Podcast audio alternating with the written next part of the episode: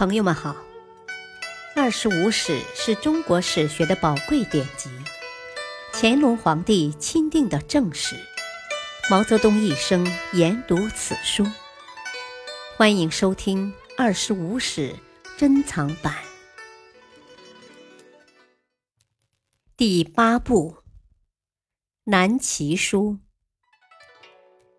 传记第一：齐高帝。齐武帝一，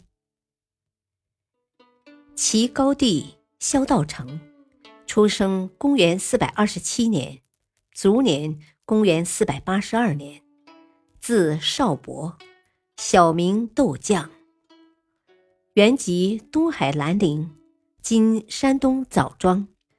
东晋初年，其高祖萧整过江，侨居南兰陵。今江苏常州西北东城，父亲萧承之任宋汉中太守，历任泰山太守、右军将军等职，封男爵。萧道成是西汉丞相萧何第二十四世孙。萧道成自幼跟从硕儒雷次宗学习礼和《左氏春秋》，十三岁时。宋司徒彭城王刘义康被贬为江州刺史，出镇豫章。萧承之领兵随之，萧道成弃学同行。十九岁时，萧道成到雍州刺史萧思化手下做了一名左军中兵参军。明帝即位，四方反叛，萧道成以右军将军身份奉命东讨，至晋陵。一日破敌十二垒。当徐州刺史薛安都之侄薛索尔进逼清冀两州刺史张勇时，又奉命救援。太始三年（公元四百六十七年），行南徐州市，领千人镇守淮阴。在此期间，他收养豪俊，宾客始盛，数年。为南兖州刺史，镇广陵。萧道成资表英毅，作战勇猛，民间盛传其意向当为天子。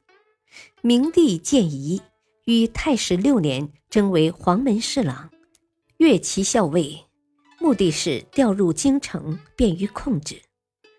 对此，萧道成内心惶恐，不愿内迁。冠军参军荀伯玉建议，以数十骑驱入魏境，制造边训。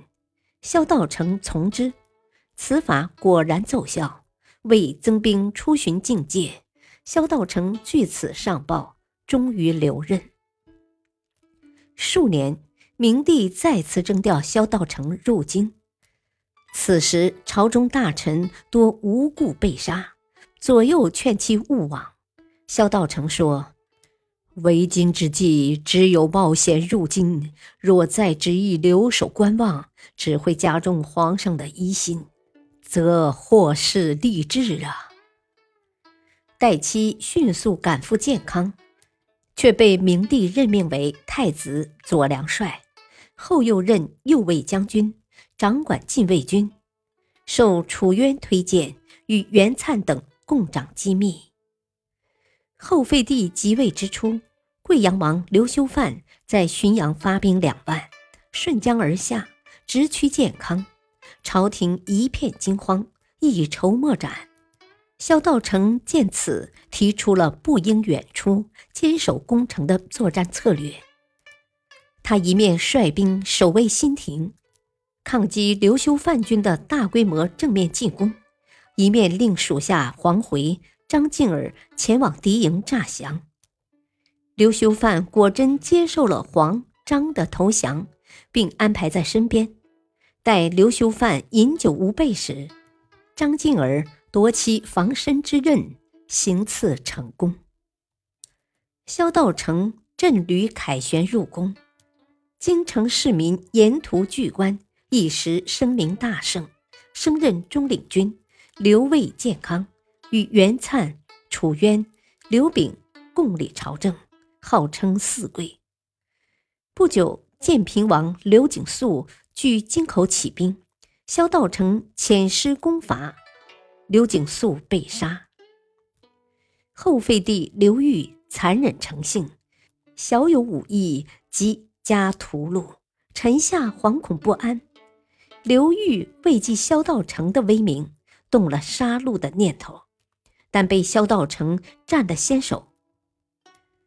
元徽四年。公元四百七十六年，萧道成遣人杀掉刘裕，拥立十一岁的刘准为帝，自封司空，总监军事，大权独揽。荆州刺史沈攸之不服，举兵讨伐，兵败自缢。中书令袁粲、尚书令刘炳也行计谋事，均被卓斩而死。由是萧道成自为太尉。又太傅，又齐公，又齐王，终于逼顺帝下诏禅位。建元元年（公元四百七十九年四月），萧道成即皇帝之位，是为高帝。即位之后，颇思振作，为求得长治久安，特向儒生刘晏询问治国之道。刘晏说。治国之道都在一部《孝经》之中，凡刘宋所以亡，其所以兴的原因，在里面都可以找到。陛下如能以前车之父为鉴，提高警觉，宽厚待人，国家纵然愈危，也可化险为夷。若重蹈刘宋覆辙，国家虽貌似平安，也不会长久的。高帝听后颇有同感，于是他下诏兴国学，以礼治天下，改革宋孝武帝以来的诸多暴政，限制皇族封山掠湖的规模，不准宗室营建邸殿与民争利，减免租税，让百姓休养生息。一次，高帝巡视内宫，见衣帽库中存有皇帝礼服饰品，欲借倒，即命人捣碎，对左右说：“此为奢侈之物，留着它，一切毛病都会出来。”又令人将后宫栏杆的昂贵铜饰全部改换铁饰，常对人说：“让我治理天下十年。”定叫黄金与泥土同价。为了巩固政权，高帝屡次下诏削除部区私兵，限制将吏的随从护卫人数，设立校习官，整顿户籍。他感到创业来之不易，一再训诫诸子要同心同德，确保江山的安定。感谢收听，下期播讲二，敬请收听，再会。